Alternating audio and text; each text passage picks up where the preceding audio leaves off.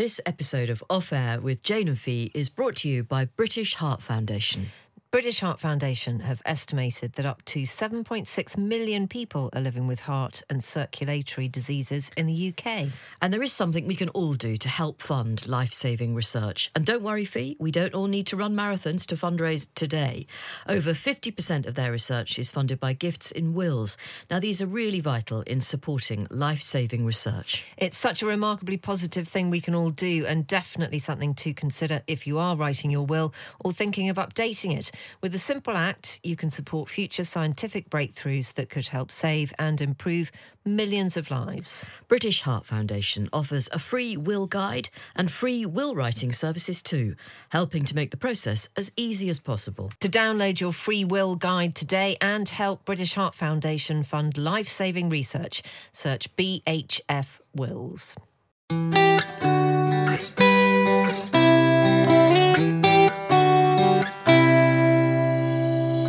Welcome to Off Air once again from the Cheltenham Literature Festival. Final time though, Fi. We'll be back in our normal place tomorrow. So we've had quite a funny time this afternoon yeah. because we've been broadcasting live uh, from the Waterstones tent uh, right at the heart of the festival kind of uh, campus. Uh, but there's something about us, Jane, where we obviously don't look like we are incredibly important live broadcasters. We look very much like we're available if you need directions to toilet facilities. Yes. If you'd Well, like to know where the authors are. let's if be you'd honest. like to know what time Michael Rosen's session starts. We look like a help desk. We do. Not that there's anything wrong with that, by the way. No, no, and that's absolutely fine. But we're just an unhelped desk, aren't we? Because We're the helpless desk. yeah, we don't have the answers to all of those questions, and but we've been terribly polite about it. I think, we? Well, we have, um, and uh, but we also at the same time faintly irritated because, as my colleague indicates there, we obviously expect people to uh, look on admiringly. Yes, we're doing a very, very intricate political interview about Sir Keir Starmer's speech defining the Labour Party for the next decade. Exactly. But yes, Michael Rosen starts at 3.30. He's over in the forum. Oh, look. Um, so we had a we were talking last night about that kind of pre-hotel room tingle Yeah. that you get before you check in. And if you follow us on the Instas, that's Jane and Fi. If you're on Instagram, there's lots of very cosy content there. Nothing to be worried about. Nothing that will shock your world or do any harm to anybody. Uh, but we did post some images, the view from our rooms, and you got the fire escape. Fire escape and car park. Yeah, and I got the air conditioning unit, and uh, it did make a fairly persistent noise. Oh, did it hum No, all the way it hummed night? all night. I had the window open because I cannot bear the heat in hotels, and it was actually quite warm because we're having this weird weather in Britain at the moment. So, yeah, it was a, a difficult night. And this morning, and there was a comment on the Instagram. Um, I'm sorry, I can't remember the name of the person, but they said there's always rodents around aircon I, units. I rather hope that you hadn't seen that. well, I didn't see it until this morning. Why would there be rodents I around an aircon unit? Just throw that out there. Somebody will know. Yeah. Well, they're I- attracted by the warmth, are they, or the hot air? What Is it? be? Okay, so they like to just kind of curl Yeah. up at the base of an aircon unit. Yeah, I think so. yeah. Okay. Well, um, I felt quite comforted. I mean, it's always it's always good to see a fire escape. I mean, let's not be Oh, silly yeah, about no, that. Absolutely, yeah. And I always imagine that um, rats probably they don't bother to go all the way up a series of steps, do they? So I thought I- I might be all right. Well, I used to spin the line at home that mice can't climb stairs. Very good. There was no need to worry because Yeah. their legs were so little. But look, we had a lovely night. So all of us had a very nice night's sleep at the hotel in Cheltenham. Well, I had that experience where I was woken up by the sound of my own snoring, oh. which I do think is that it's just a low how point. do you know that that's what's woken because you up? I, I, in a very strange moment of, of human experience, I came to just with the with the sound of my The last. yes, really, really horrible. Well, I mean, imagine how it was for the person sleeping on the other side of the wall, Jane. And the 10 people I had in the bed. Because obviously we are showbiz oh, and it's rock and roll, isn't Very it? rock you and know, roll. I, I don't I don't know what I'm going to get up to tonight, or indeed I can't remember what I got up to last night. Although I seem to remember we both had beef bourguignon, and I went to bed at about half nine. Well, I had to go and walk it off. Oh, did I had to go for quite a substantial walk around Cheltenham late at night because I don't often have a beef bourguignon on a Monday evening, not with a pile of mash underneath. It was, a- very it lovely. was rather nice, wasn't It it? was very nice It really hit the spot that meal. Yeah. Sometimes things don't, but that did. I had that uh, thing where people above me were walking. You know, they got into their room at about Yeah. ten thirty, uh, and they were uh, obviously getting ready for bed. And you kind of think, gosh, how? Where are you going in your room for, Well, for there to be so many pad, pad, pad around. And you kind of track them, don't you, in your head? You think, okay, well, you've been to the bathroom, Mm. and then you've come back, and you've hung up your clothes, and then you've probably forgotten your charger, so you've gone to your suitcase, and you've got that back. Had what else? rummage. What else are you doing up there? Who knows? Well, yeah. I mean, I think that. Cheltenham is a place for a mini break, isn't it? It's a beautiful place. Mm. I think it would be uh, an evocative place to spend a midweek evening, Jane. yes, indeed. Oh, this is lovely. We're getting a cake, but I don't know why. Why have we got a cake, Kate? Oh, yes, it's the first birthday of our Times radio show and Oh, off-air what saying. podcast. We just overheard this fantastic uh, little aside from Rosie, our producer, who just said, put a candle in it, but don't light it. We were thinking, in what? Yeah. Sometimes the young people have these exchanges and we don't always know No, what they're talking about. no. Well, you've splashed out here. I imagine this must have cost getting on for £1.80, so thank you very much indeed. That's absolutely. We are blown away. that is lovely. Well, we can eat that on the train on the way home because we were worried a bit that. we Well, I'm not worried because I, I had the good sense to get myself a fajita wrap. Yeah, which you're going to eat all by yourself. I am, yeah. And the rest of the team are just now. Well, we're going to eat the cake now, so we'll be fine. That's very thoughtful. That's actually lovely. Thank, Thank you. you. Yeah. Thank you. Thank you very much. Yeah. So happy birthday to us. And if you've been with us from the start at Times Radio, then thank you very much indeed for bearing with us. I think we had a little bit of a rocky start, actually. We didn't quite. We didn't quite uh, get into the right rhythm No. because we changed from doing a weekly podcast to doing a daily podcast. So thank you for bearing with us. No, don't thank me. Oh, sorry. Honestly, I'm being paid as well. Uh, no, I totally agree, and I think I am, like you, very grateful to those people who've stuck with off air and as we've modged along. Now, we've got two guests today, haven't we? Yeah, so we want to crack on. We probably do, but you've got some questions to Oh, read out. so, Are you going to um, explain this? Times Radio and the Times and Sunday Times are uh, all s- co-sponsors of the Cheltenham Literature Festival. So there is a tent here somewhere on site uh, where you can go and find out a little bit more about the Times and about Times Radio. And they have these cards in there uh, where they've been asking people to just write a question on them for Times Radio presenters because there have been quite a few, uh, including us, uh, who've done their programmes live from here this year. Uh, so there have been all manner of different types of people, different ages of people who have entered the tent. And you've got a little pile of the questions there, and I've got a little pile of the questions. And before we go to our first interview, which will be with the opera singer and now uh, artist and portraiture kind of collator, curator Peter Brathwaite. Uh, we'll do some of these and then we'll do some more, and then it's Dom Joly. So you've got an absolutely packed podcast today. Uh, right, this is my first one to you. What do you do? What do I do? I talk. Okay, very good. Do you want to do one? What football team do you support? Well, I mean, I support football teams through a process of osmosis, Jane. And I don't like to claim that I support Liverpool, but my son supports Liverpool. And so through the prism of uh, the teenager, and I mean, what a team to pick. Oh, so he's a late teenager now, but uh, throughout his uh, early childhood and then early teenage years, what a team uh, to be jogging alongside because they have had a superb decade. So I'm a Liverpool supporter, and you're a dyed in the wool. Well, uh, mm, I well I, I am because I you can't fight it off. I've tried. You cannot leave it. I've tried to leave it behind because I think there's quite a lot wrong with men's football. I'm going to say it, and I will say occasionally as a, a scouser, I don't know if I've ever mentioned that, I get a bit annoyed by how much football hangs over the city in a way that I don't think is altogether healthy. Just a bit. Sometimes I just think it's just too much. Okay, but, Um, but is that a hangover from kind of darker times in in uh, Liverpool FC's history? It's not just Liverpool because it's? Everton as Yeah. well, and so. Um, But haven't you gone on that journey with Liverpool over the last decade? I mean, you know they've got. it a was- lot- I mean, I- a lot listen, of trophies. look. I was in Istanbul, uh, which sometimes I, I forget that I was. I mean, that incredible game where they were 3 0 down at half time and then won the Well, European Cup. I mean, that was phenomenal. You have been at most world events, Jane. it's true, I have. Not the. No, I wasn't at the um, Battle of Hastings. I know some people think I was, but I, I really wasn't. So, but would you, I was. in answer to, Um, to the lovely kid's question. So what is my fa- my favourite? Is still Liverpool because, Yeah. like I say, you can't. It's just there, and there's nothing you can do about it. Right, your question. Well, just tiny subsequent question. Because women's football has really come of age uh, in our lifetime, do you feel that you're allowed to choose a different team to support as a women's? no, you see that would that's where I'm completely hypocritical and inconsistent. No. Okay, interesting. No. Because Right. I'd be quite happy to support Arsenal. Oh, well, I wouldn't. Uh, what's your favourite book?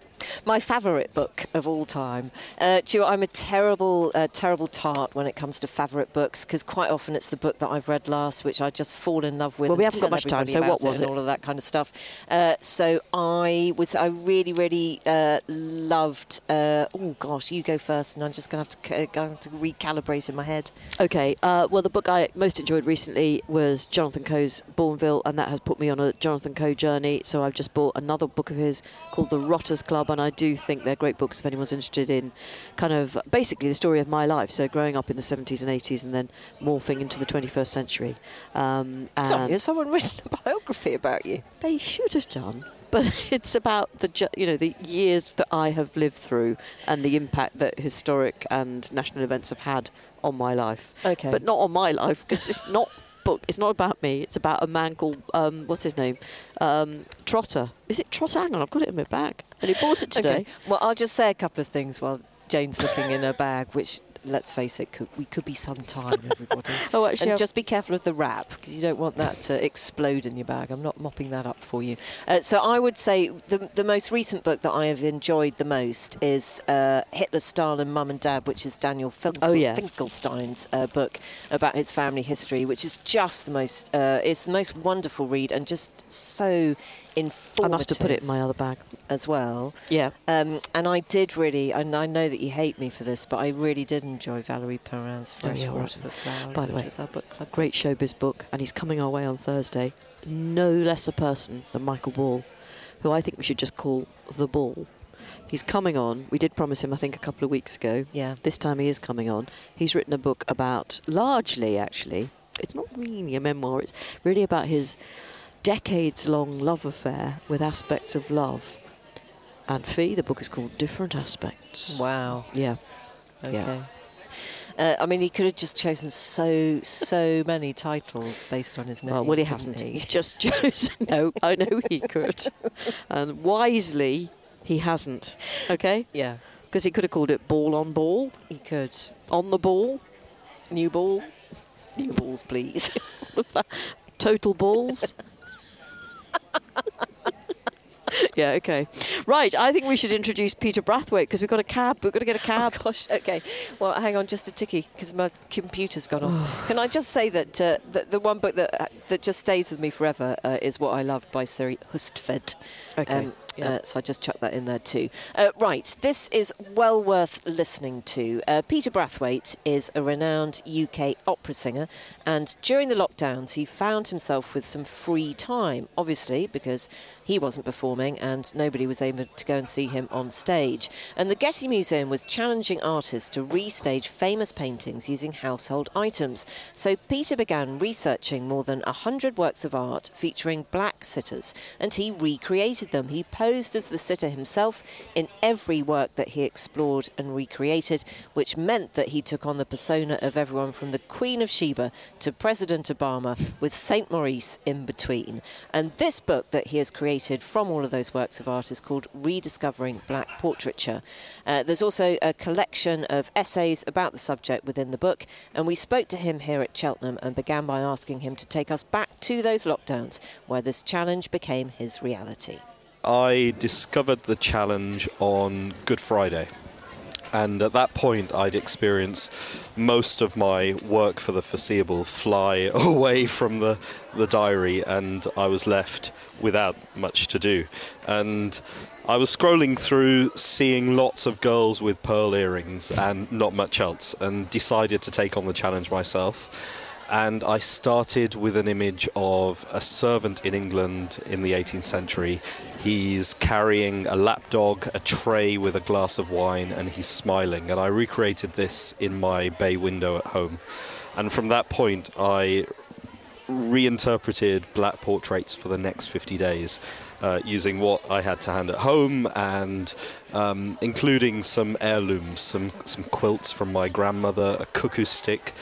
That's a cooking implement that my grandfather made. It's used to stir the national dish of Barbados.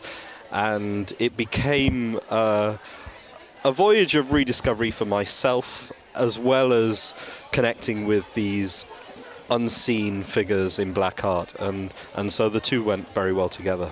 And can you just tell us a little bit about how your career informed uh, what eventually uh, definitely became the kind of the theme Hmm. of this work in portraiture? Yeah. Because it's about it's about where you've been placed, isn't it? Yes. In the minds of the audience, in the minds of people who you're working with. Yeah, definitely. I I think the the project is wholly informed by my performance background. I'm an opera singer, and I've always negotiated this.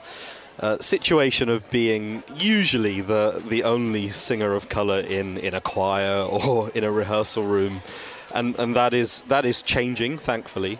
Uh, but that definitely was the inspiration for wanting to explore this and connect with um, a side of my heritage that I've basically suppressed and pushed to one side because I, I wanted to fit in. I wanted to appear to be normal and not want to talk about the things that.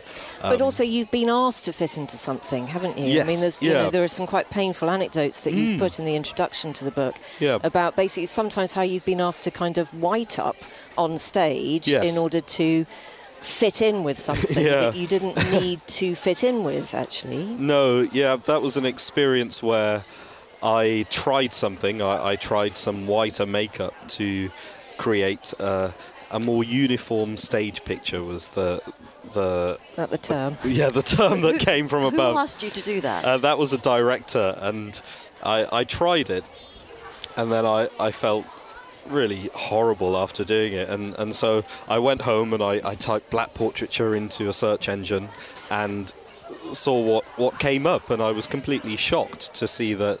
I, I could find figures who were as high status as the figure I was meant to be playing at the time on stage uh, in history, and I decided to challenge uh, the Chevalier Saint Georges, um, Joseph Boulogne, who was a composer, a violinist, uh, a fencer, and uh, a, a polymath. And he um, actually was my conduit for reimagining who I was on stage at that point, and actually having the the opportunity to think about myself differently within the context of Western art.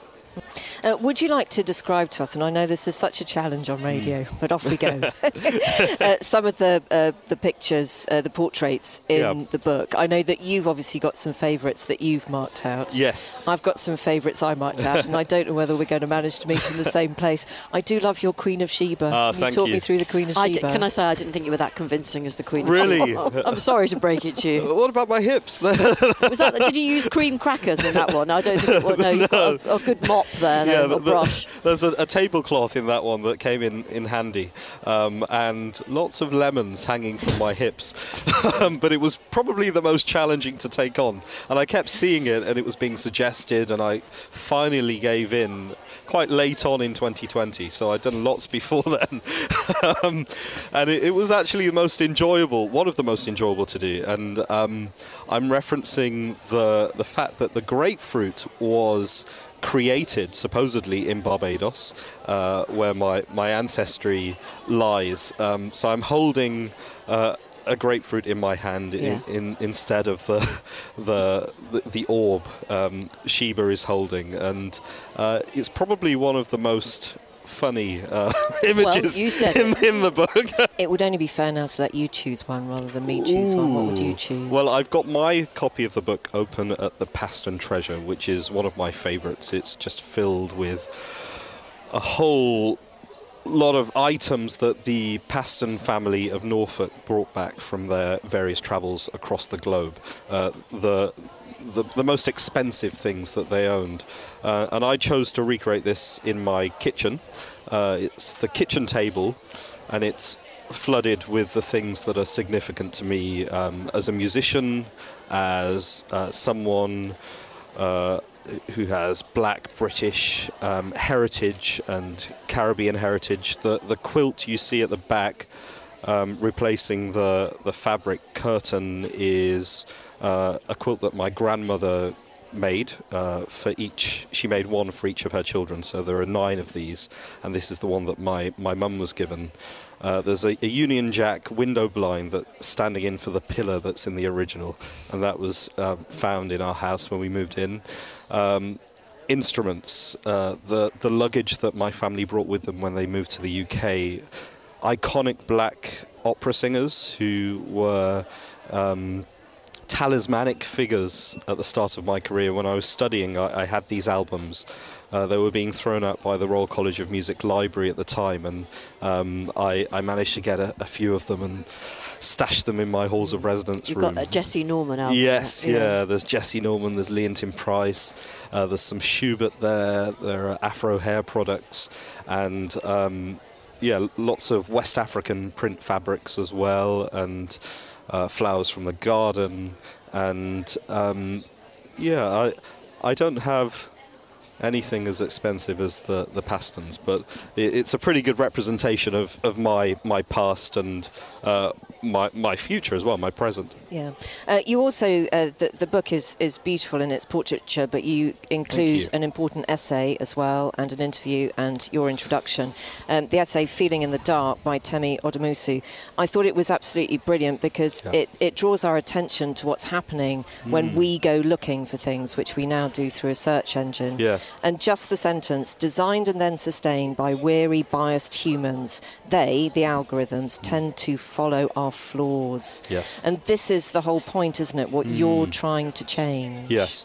Yeah, and so many of these portraits are still categorized by these offensive terms. And I was actually seeing terms mentioned in my family archive. Uh, going through the, the family documents and seeing terms like mulatto, the, the term for a mixed race person, uh, replicated in the catalogues of museums. And how could this be in 2020 or, or after that, uh, now, that still uh, portraits are, are categorized in this way? And so I was trying to subvert that and use that in my um, physicality, in the props that I was drawing together and the conversations that were being had in each portrait. Mm. Do you feel that it's something that's actually changed you a bit? Because taking on all of those different people throughout mm. history and feeling that you're in their world yeah. for a moment is mm. actually quite a it is a weighty thing isn't it it is yeah uh, and i sometimes feel like i've I've opened a, a, can of worms and they're with me now, and I can't really shake them off. They're, all around the house, the, and all of the props that I used, I, I see it every day still, and so they're they're in dark corners of, of rooms in the, in the house and in the garden, especially against the brick wall, and um, I, I think that that they've become. Uh, yeah, friendly ghosts in a way. Are you ready to enhance your future in tech? Then it's time to make your move to the UK, the nation that has more tech unicorns than France, Germany, and Sweden combined. The nation that was third in the world to have a $1 trillion tech sector valuation. The nation where great talent comes together. Visit gov.uk forward slash great talent to see how you can work, live, and move to the UK. Peter Brathwaite there talking about rediscovering black portraiture. And it's just a really, really lovely, I think we'd call it a coffee table book, wouldn't we? Uh, yeah. It's a hardback book that you can flick through, but it's fascinating um, it, uh, when you read little bits and pieces about the portraits that he's recreating. And because he is doing that challenge of using all of these uh, household objects, some of them are just funny. Yeah. They're just wry and funny. Yeah, he is. He's also an incredibly. He was just a very friendly and interesting man, and I think if there were more, I, mean, I just, I just think opera needs to be. I mean, I don't really understand it. I've marvelled at it. I've been fortunate enough to go to Glyndebourne a couple of times. I think it's beautiful. I think it's absolutely captivating. But you've no idea what's but going on. I don't on. know what's going on. No, no I, I, have no idea what's going on. We need more Peter Brathwaite. I yeah, think. I yeah. think we do. I think we do. Do you want another couple of questions? Well, yes. Okay. Uh, for Jane and Fi, do you get a bit fed up with people carping that you have to provide balance? Now you're not even at the BBC. Yeah. Okay. But on the other hand, no, forget it. Uh. Uh, who is your favourite ever Strictly contestant? That's from Louisa. Gosh. Is that for us or for, for Shirley? No, it's for Jane and Fi. Um, favourite ever Strictly contestant? Gosh.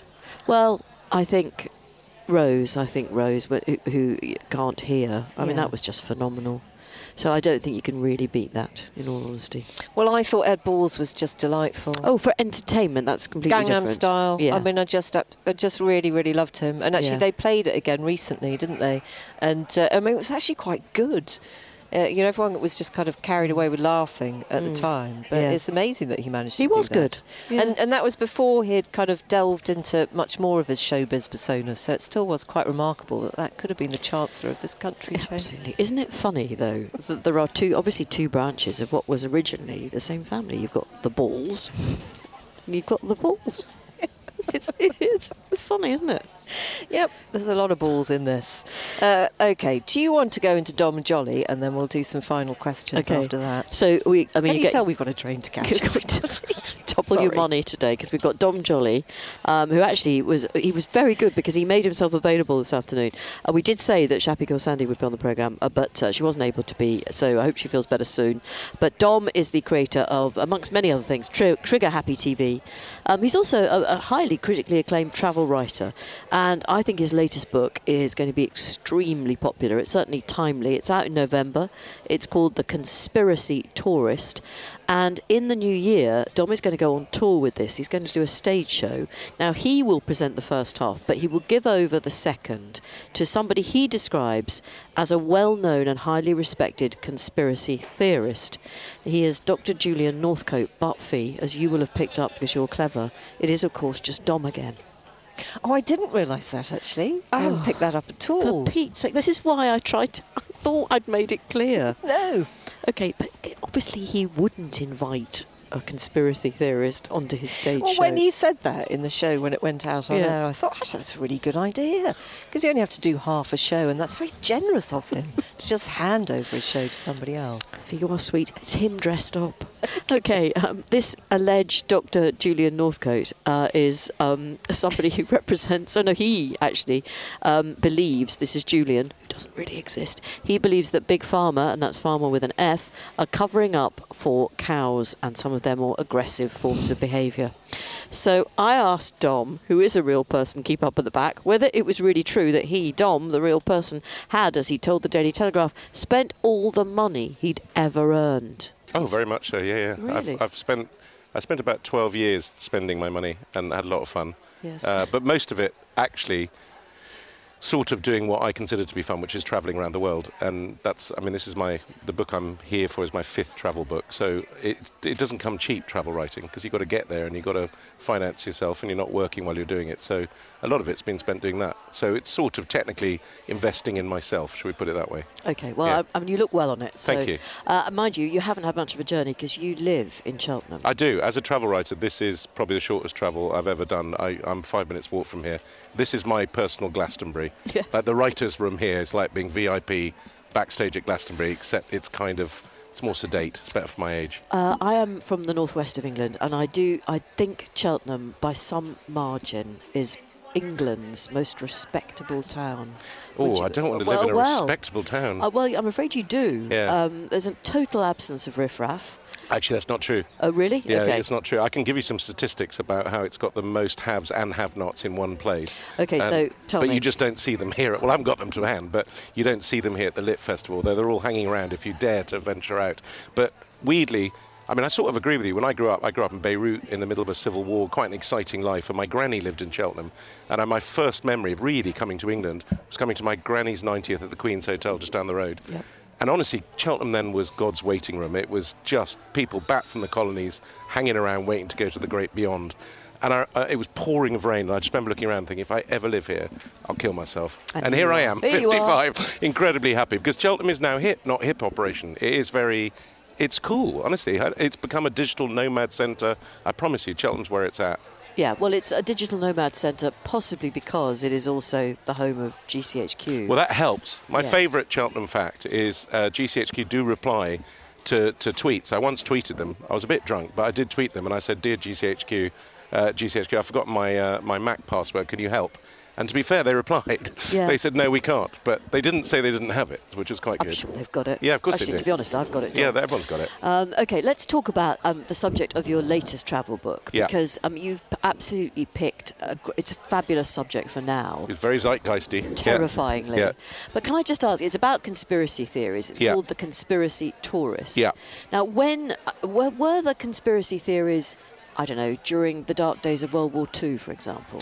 Yeah, well, I mean, there have been conspiracy theories, frankly, forever. I mean, if you look at the sort of the daddy of them all, which is the Protocols of the Elders of Zion, very weirdly, that was nicked from a play written by a man called Maurice Joly, spelt the same as me. So, in a sense, But no relation. no relation at all. Okay. But actually, his was a play, and his was a, a sort of satirical play, and that was then extracts of that were taken and used in that. So, and, and uh, the Spanish flu, for instance, First World War, there was there were masses of conspiracy theories about it being. So, conspiracy theories have always been, I think, a thing, and people have always been, and rightly, suspicious of stuff. I think the way I put it, which is a bit rude, is I think uh, every village has always had an idiot, but now the idiots can all speak to each other, and that's the problem. And they're having conferences, and they're online. Oh, yes. And, and, and now the idiots won't even speak to anyone else in the village. They just speak to fellow village idiots. And that's sort of what happens.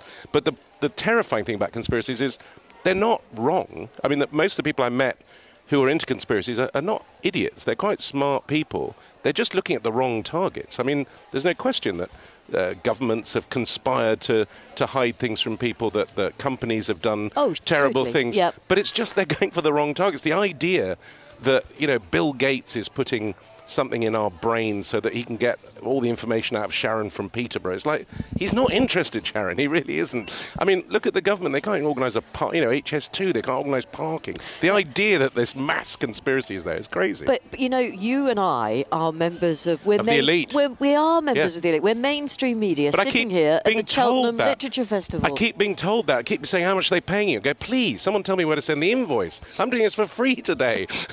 No one's paying me for it. I wish they would. Okay, so that's that's is the intellectual equivalent of trying to nail that jelly to the wall Yeah. because you cannot win an argument with people who believe these theories. You can't, and very cleverly keyed up because that's the first chapter of my book. Really, uh, I was sort of thinking, how do I tackle? Because I spend a lot of time arguing with conspiracy theorists online, just because they irritate me. Because conspiracy theories used to be quite fun. I mean, it depends what you. You, you call a conspiracy theory, but the Loch Ness monster, did we land on the moon? Fairly harmless in a sense. But now they're the body politic. You've got Trump, you've got people like that just absolutely using it. You know, and, and, and even recent political stuff here, people basically saying, well, that's what they want to do. And you go, well, that's not true. But Tax on meat. Exactly, ta- meat tax at the Yeah. meat raffle, you know. But there, there probably has been a tax on meat, so but there's not going to be one. But anyway, the point is, it's very difficult to argue it. And so I thought, how do I start? And I, I started my book quite light, and I looked through a list of, of conspiracies. And my favourite one I came up with, that, that, I, that I came across, see, someone will say I came up with it now, Mm-hmm. uh, was that Finland didn't exist. I really like that as a concept. Okay, where did you find that theory? Well, there's a there's this woman that wrote this fa- uh, that, that put this fantastic pyramid of sort of levels of conspiracies where it starts a bit weird and then it gets weirder and weirder and you end up in sort of hideous anti-Semitic gibberish. So I sort of did one from each level of the pyramid, and and the the Finland didn't exist one was along with sort of was Paul McCartney cloned while he was part of the Beatles and things like that. But it, it, came originally from someone who'd written. Someone was asked on Reddit what were the things that parent, the parents told them that they didn't know was true or not? And someone said that his parents had told him Finland didn't exist. And this thing spun off into a sort of, it became a, a subreddit and a subreddit, and it became enormous. And most people, I think, were taking it as fun.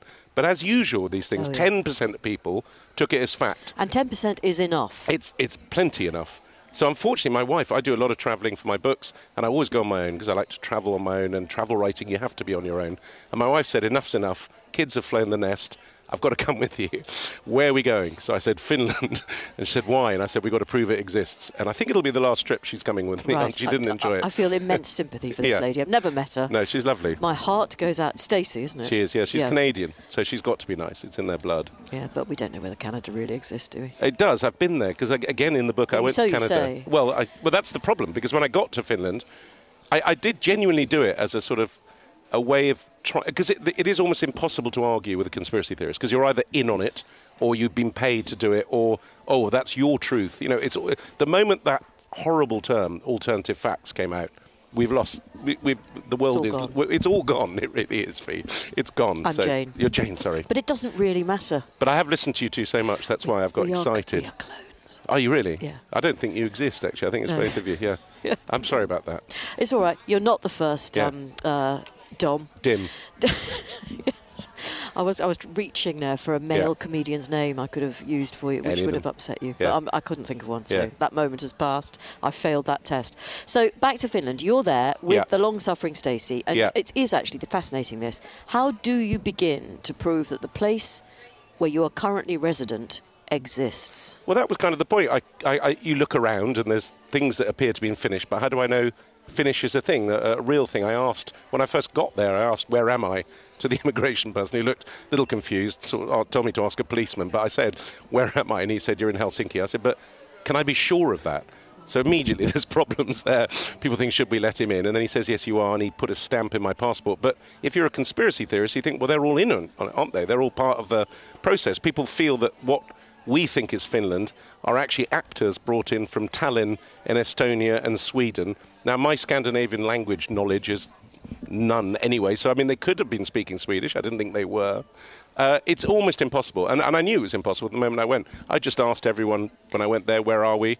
And then we had these sort of curious arguments. And the Finns are quite strange. They spend a lot of time in the dark uh, and in the cold. They quite enjoyed the sort of philosophical. I had quite a long discussion with a gentleman in a sauna about whether we were in a Finnish sauna, and he enjoyed it.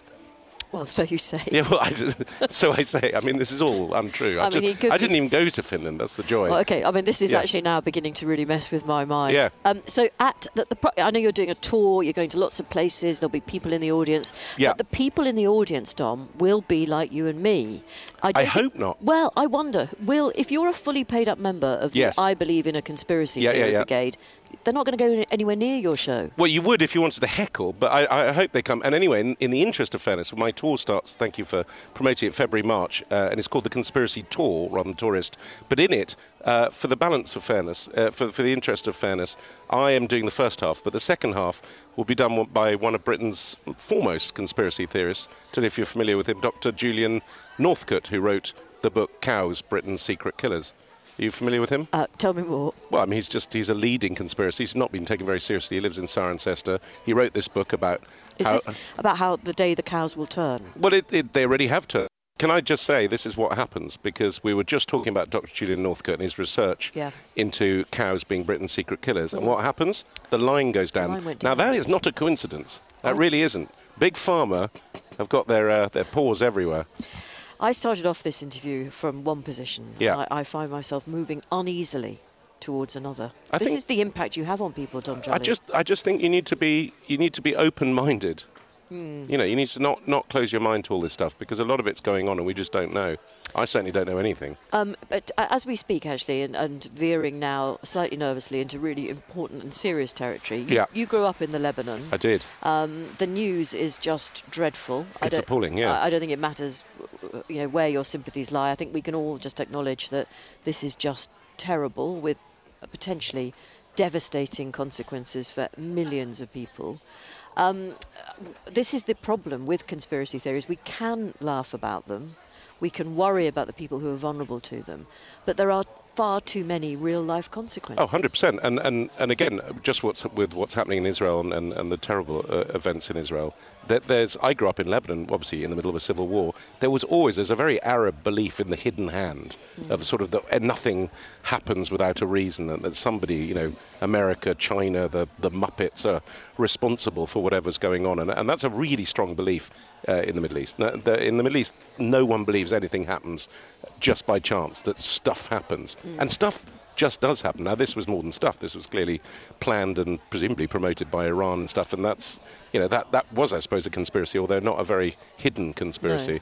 But yeah, I mean, my worry, particularly at the Middle East uh, at the moment, is is from a selfish point of view, is that it looks like Hezbollah are now having a go, which means that Lebanon gets in the firing line. So They are the uh, the group based in Lebanon. yeah, Lebanon. yeah, I mean, you, you've got you sort of have one for each thing. So you have the, the sort of the PLO in the West Bank, and then you have Hamas in, in the Gaza Strip, and Hezbollah is in the south, particularly in the south of Lebanon. And they've been, I think, Hamas's aim was to get everyone involved. I'm hoping Hezbollah will hold back, but there are, there are signs that things are happening on the border. So that's a particular concern to me, selfishly. Dom Joly and his book comes out in November. So can I just get this straight, Jane? Is is the notion that some people don't believe Finland exists actually a joke as well? No. No, that's for, that's for real. There are some people around who don't believe that Finland is a real place. So But as he points out, you go there and you try to prove that you're in Finland. no one believes It's you. actually impossible. Because you go up to someone and say, "Where are we?" and they go, "Well, you're in Helsinki, but where are we really?" Well, um, Helsinki is the capital of Finland. Hmm.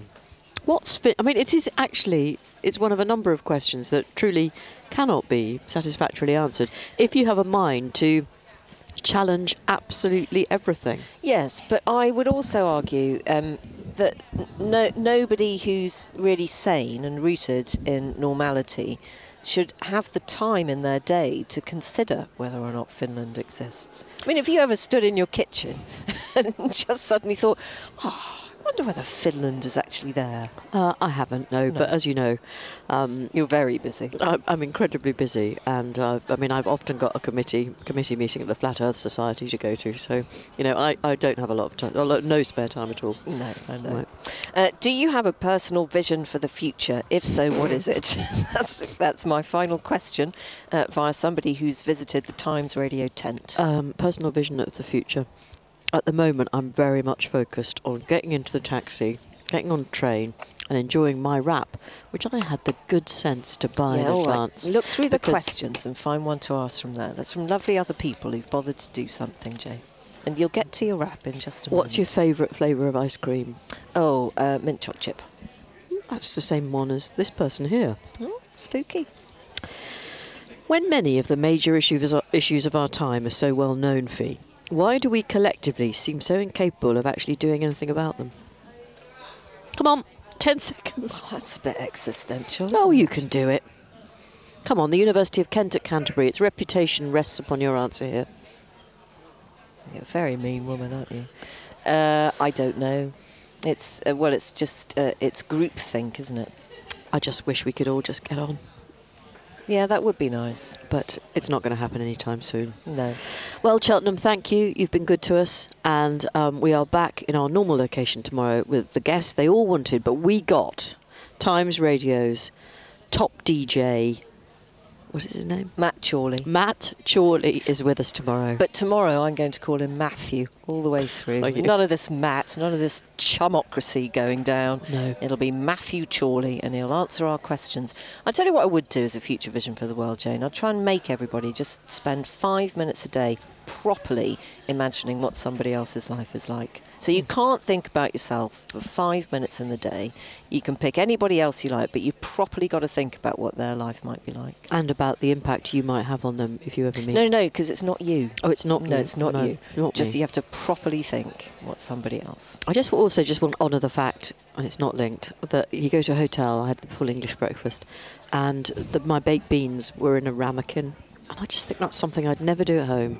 But I do appreciate that little bit of that just touch of class. It's not going to So- work, kids, is so it? the beans, It's not going to work. the beans are contained, It's not working. and they don't touch other parts of the Not working. breakfast unless you want them to. Okay. Okay, right. Thank you very much for listening. Jane and Fi at Times.radio. We're back tomorrow in the company of Matthew Chorley, and we're very much looking forward to it. Um, thank you for joining us at this event. I have to confess that this morning I was woken up uh, by the smell of rising egg in the hotel.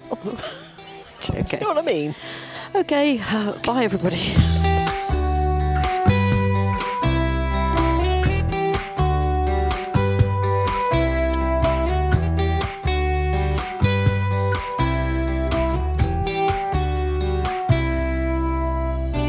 Well done for getting to the end of another episode of Off Air with Jane Garvey and Fi Glover. Our Times radio producer is Rosie Cutler, and the podcast executive producer is Henry Tribe. And don't forget, there is even more of us every afternoon on Times Radio. It's Monday to Thursday, 3 till 5. You can pop us on when you're pottering around the house or heading out in the car on the school run. Or running a bank. Thank you for joining us, and we hope you can join us again on Off Air very soon. Don't be so silly. Money Bank? I know, lady. A lady listener. I'm sorry.